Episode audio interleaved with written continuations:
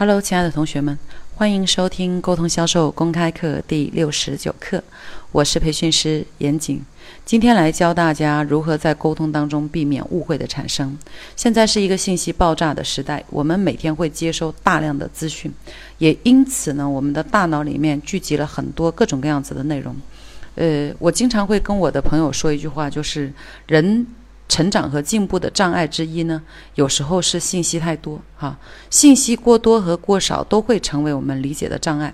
所以在现在这种场景之下，我们有一些人由于知识信息过多了以后，经历的过多了以后，通常会出现一种状况，叫做想多了，会去误解、曲解他人的意思。举个例子来说，哈，有一个著名的呃小案例，讲的是美国有一个老师跟他的。学小学生们互动就问说：“各位小朋友们，你们长大以后的梦想是什么呀？”好，大家每一个人都说出了自己的想法。其中有有一位小朋友说：“我的梦想是做飞行员。”那这个老师就说：“嗯，做飞行员非常棒。那我想考一考你，如果你有一天驾驶的飞机在高空当中正在飞行，可是你忽然发现没油了，你会怎么办呢？”这个小朋友就很天真的说：“那我会背个降落伞跳下去。”好，全场就笑他，觉得小朋友很天真啊，只想到自救。这个老师也笑，结果呢，这个小孩子就很委屈，然后呃，搓着自己的双手，眼泪都快要掉下来了。老师就问说：“哎，你你为什么不开心啊？”然后小孩子就说：“他说，嗯，老师，其实我背着降落伞不是要去呃自救，我是希望跳下去以后拿到油，我再上来救我这个飞机上其他的人。”大家发现没有？这个案例说明了什么？就是我们有时候会用自己的一些想法去理解他人。好，我们老师包括其他的同学都觉得背着降落伞跳下去，这就是一种自救的行为。可是，在这个小孩子的脑海里呢，诶，他觉得我背着降落伞跳下去以后，我拿上油，我再把飞机的油补上，好，大家就可以安全了。这就叫做我们有一些人在推理了其他人的想法。这就是沟通的重要障碍啊！比如说，我们有时候在生活当中也会遇到一些人，他今天本来心情就不好，所以你跟他打招呼的时候，可能他由于沉浸在自己的这个思维里面，说：“哎，亲爱的，早上好。”他看了你一眼都没有回答你。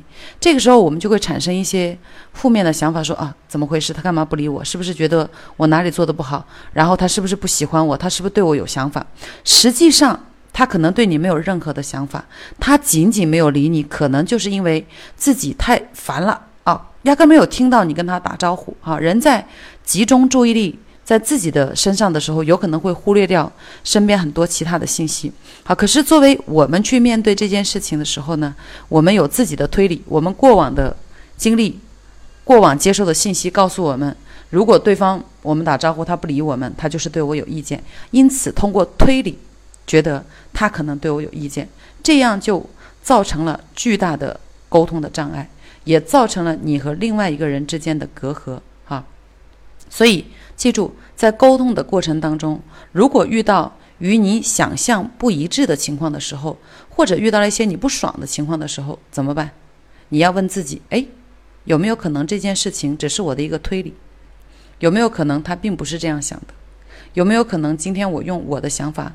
判断了他，这个时候自问一下，再去思考，我们的思维，包括我们跟别人的沟通，就会开阔和顺畅很多。